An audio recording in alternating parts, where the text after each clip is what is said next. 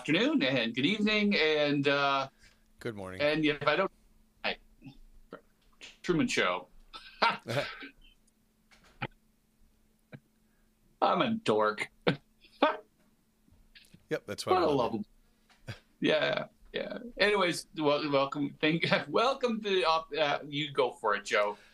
Hey, welcome to After Service, our podcast here at Open Door Community Church, where we explore a little deeper the conversations we had from the teachings on the previous Sunday. And that's or other topics as seem appropriate to, you know, that given day or circumstance. So welcome. Yep. We're glad you're here. This is Brian. He's the pastor, and I'm Joe. You're the worship guy. Yeah. Yeah. And my phone is only has 10% power, so this will be interesting. Oh, okay. So, yeah. So maybe it's not as long of a topic. It's not that long of a topic anyhow. It was a really simple, straightforward sermon, like ridiculously simple. I don't even know how long I preached. I don't think it was very long. It wasn't much shorter than normal. Oh, okay. The basic idea was just simply that serving Jesus is a gift.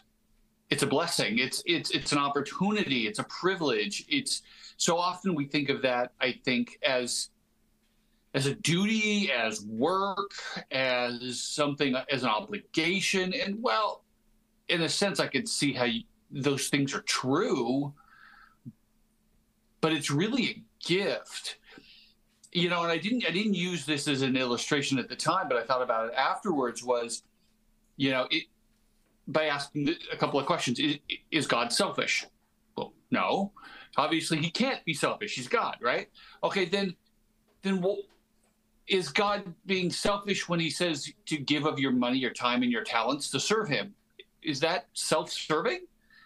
Well, no, it can't be, because God's not selfish, so he must be giving you something by giving you an opportunity to serve him, to give to him. And that's the idea. That's the whole idea. God's blessing you by giving you this opportunity to serve him, which is following exactly the pattern of Jesus. There's just so many little details, and including the opportunity of serving somebody else to let them serve you. So those are some of the ideas I had. Well, the first thing that it made me think of was leading worship, that I view that primarily as a privilege. It's a privilege, a gift to me to be able to serve him in this regard, and also as a byproduct that to serve the congregation. Right. You know, and part of that is acknowledging that I am an imperfect vehicle for this role. And that to be asked to do that is just really is an honor and a privilege, and there definitely are times, days, whatever, where I'm like, oh, okay.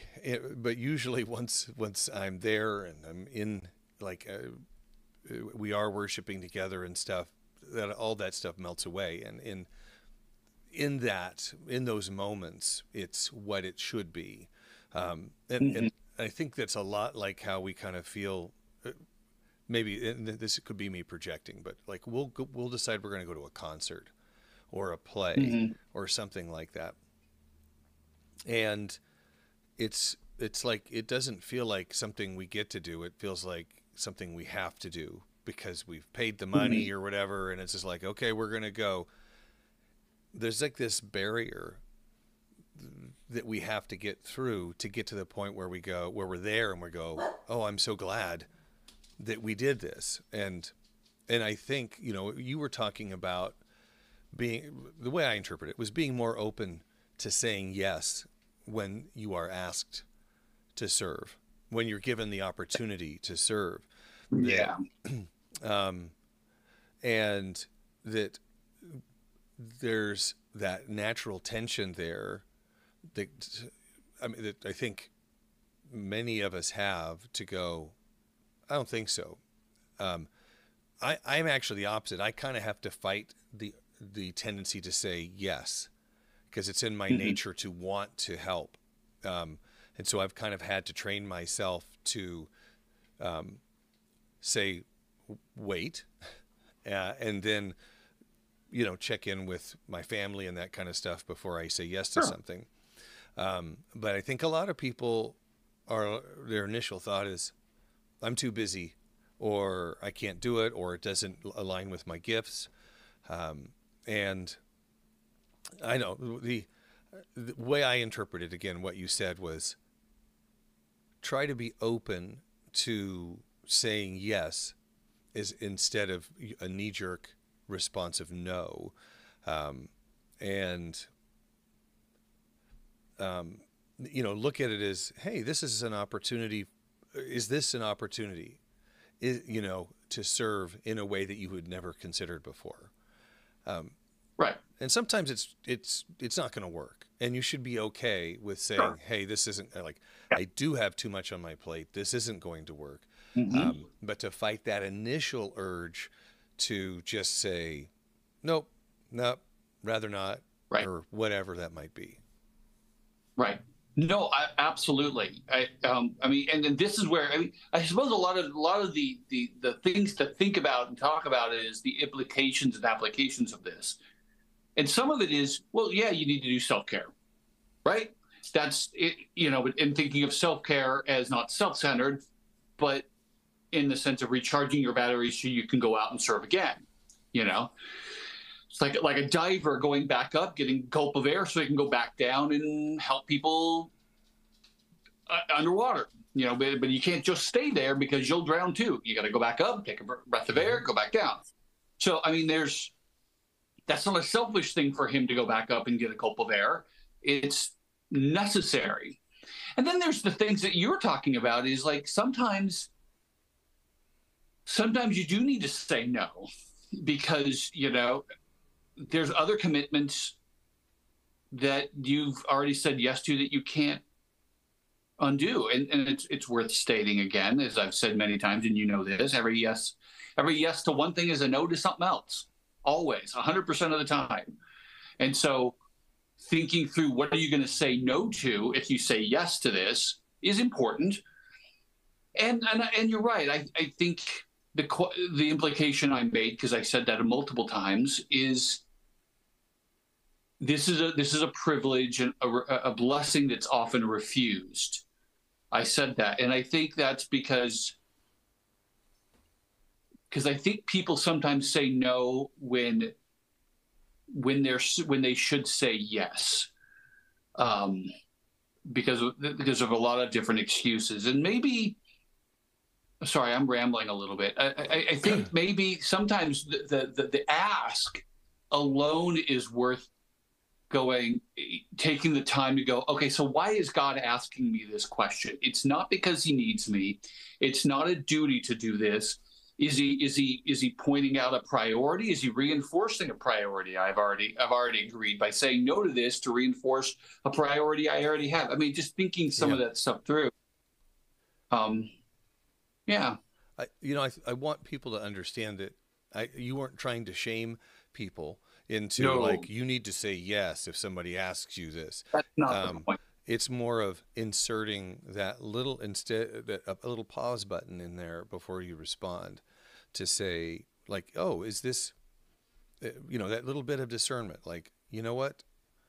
I wasn't expecting this ask, or this is unique, or just some reflection to go, this might be an opportunity that I hadn't considered before to serve in a way that I haven't previously, whatever. Just try. I'm not surprised for you, Joe, that you worshiping, you leading us in worship, for you, you feel like that's a privilege. I don't think that's common. I don't. And maybe you do, but I don't think so. At least they don't see it as a privilege to do something as simple as stacking chairs, as, you know, washing windows or taking food to someone, that this is a privilege that they are being offered to do.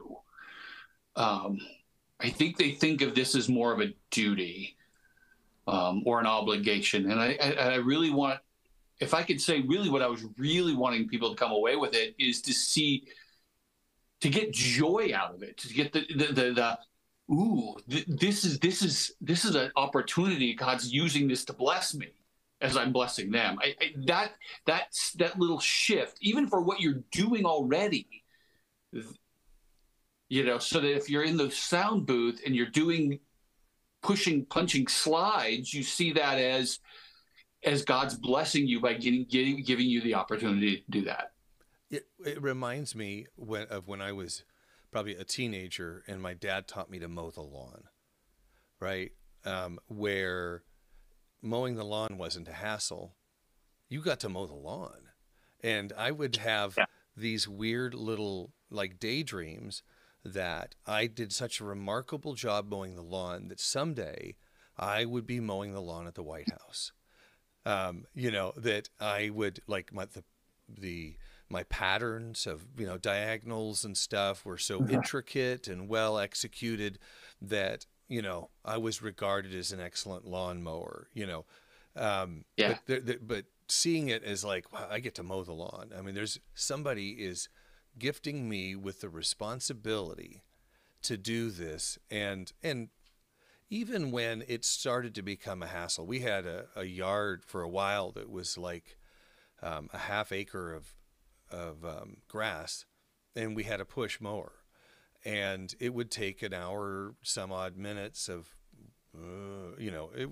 so you had to go someplace, right, with that. And you could either just be annoyed with it, or you could turn that into what can I do with this to make this not just enjoyable, but, you know, maybe well, I mean, like a privilege, you know, how can I make this more? And I think it's just a lot of shifting our attitudes. You've heard me talk about, remember when you've had that first boyfriend or girlfriend or whatever, when all of a sudden serving, you just wanted to do it because you felt this, you know, you felt this emotion, this love, this whatever, that's like, I just want to do this.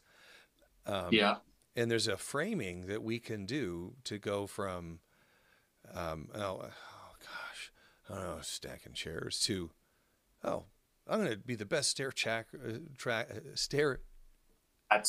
stacker. Well, I almost couldn't say that, you know, that's ever existed. Or God, you know, in the same way that Joe is like singing or playing the guitar, or Brian is teaching, my gift here is stacking chairs. And my gift is making sure I click the slides at just the right time so everybody can follow along. You know, it's a mental shift. It's a mental shift. And I didn't say it, and I really wish I had, but we so often look at things like what I do and go, oh, well, yeah, of course, that's an honor. That's a privilege. But, you know, stacking chairs, how is that a privilege? To see those on the same level in a lot of ways, that they're both a privilege too. And to be honest, this is something that we're, you know, because you are going to be there on Sunday, but I'm going to talk more about this and talk about the glory of of ministry, that what you're doing is part of something huge. You know, and I don't know if I'll tell the story, but I don't know, maybe you've heard it too, of a guy who's walking down the street and sees two bricklayers, and he asks them, what are they doing? And they glumly said, I don't know, I'm just building a wall, and they're plopping things, and bored and grumpy. And he walks a little bit further and he finds a really happy one, and he asks, what is he doing? Doing the same job. He says, I'm building a cathedral. This is going to be the best cathedral ever. He's happy because he can see that his work is part of something kind of just glorious. And so the small details that he's doing matter, where the other one, so it's just a job. We need to see that the mission of the church, what God's doing with us, even in the little things, because the mission and the purpose is so grand and so glorious that even the little things are huge and important and meaningful. And so this is really, I almost did part one of part two of the gift of ministry, and I probably, maybe I should have, but. Well, and by the same token, if people are looking at your job as teacher, my job as leading worship is, well, those are leadership roles. They get more attention, they are more meaningful, they're whatever, you know. But as you mentioned on Sunday, there's just as much room for resentment and, you know, annoyance or burnout or whatever that, yep. That just because you perceive a role as being bigger, better, more, you know, whatever that might be, there's still so much work that goes into it and so much opportunity to go, I'm sick of this, people don't care, this is too much work, I'm not paid enough, or why am I subbing for this guy when I'd really just rather have the Sunday off, or, you know, it's whether your role is the smallest of roles or the largest of roles, there's opportunity to appreciate or resent. Yeah. And it all has the framework. It's all about the framework.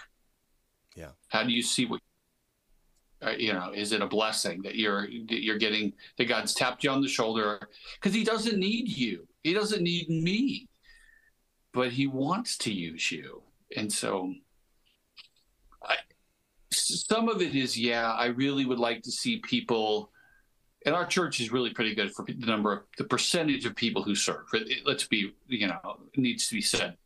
But at the same time, I really would love for them, our people, to see what they're doing as a gift, as a blessing, as to change their framework from a drudgery to a joy. That's kind of, I guess, I mean, there's not much else to say. I just don't want people to see that. What's your phone at percentage-wise? That's a great question. That's a great question. Where is my phone at for percentage-wise? It's pretty low. It's at 4%. So okay, yeah, I'm going to say one more quick thing before we wrap up, okay. And that is, you know, you mentioned tithing earlier, right? That there's, if you consider saying yes as part of tithing of time, it's something that we as a family have done for a long time, is that, and your tithing doesn't have to be one place or another necessarily, but if you do think about that a little bit of tithing your time, that might help you find balance and also help you say yes in a healthy way. I haven't done much lately, but you know, if you said, I want to give, you know, 10 hours a month in some capacity, and then finding opportunities to give, you know, set yourself a tithe for a month, for each month. And maybe it's a family tithe. Like, hey, all three of us are going to show up. We're all going to spend 2 hours. That's 6 hours of our 10 hours this month, or something like that. That might be easier to say yes. That's brilliant. So you're thinking in terms of financial tithe, but also in terms of time tithe as well. I love that idea. That's really a brilliant idea. Yeah, I'd like to say it's original, but it's not. So it was something that was explained to me like 15 years ago when our family, you know, we couldn't tithe even pizza money or anything like that. And the pastor was like, tithe your time, you know? Oh, now that's not new in the sense of, yeah, if you can't give, you can give of your time. Right. But I've never put it in the sense of thinking it in terms of the same framework as a tithe. Yeah, I like that. You know, so figure out what your monthly financial tithe is, and which is also a gift. It's also an opportunity. The same things apply with that, but also then okay, just as you figured out what you're going to do with that, thinking about what you're going to do with your time. And sometimes that has to do with expertise too. Maybe you have something that you know far better than others. So, all right. Well, we're going to save... Go ahead. All right. We're going to end a little early so Brian's phone can get recharged. We'll see you all on Sunday. We appreciate you, and thanks for listening. We'll talk to you soon. All right, take care.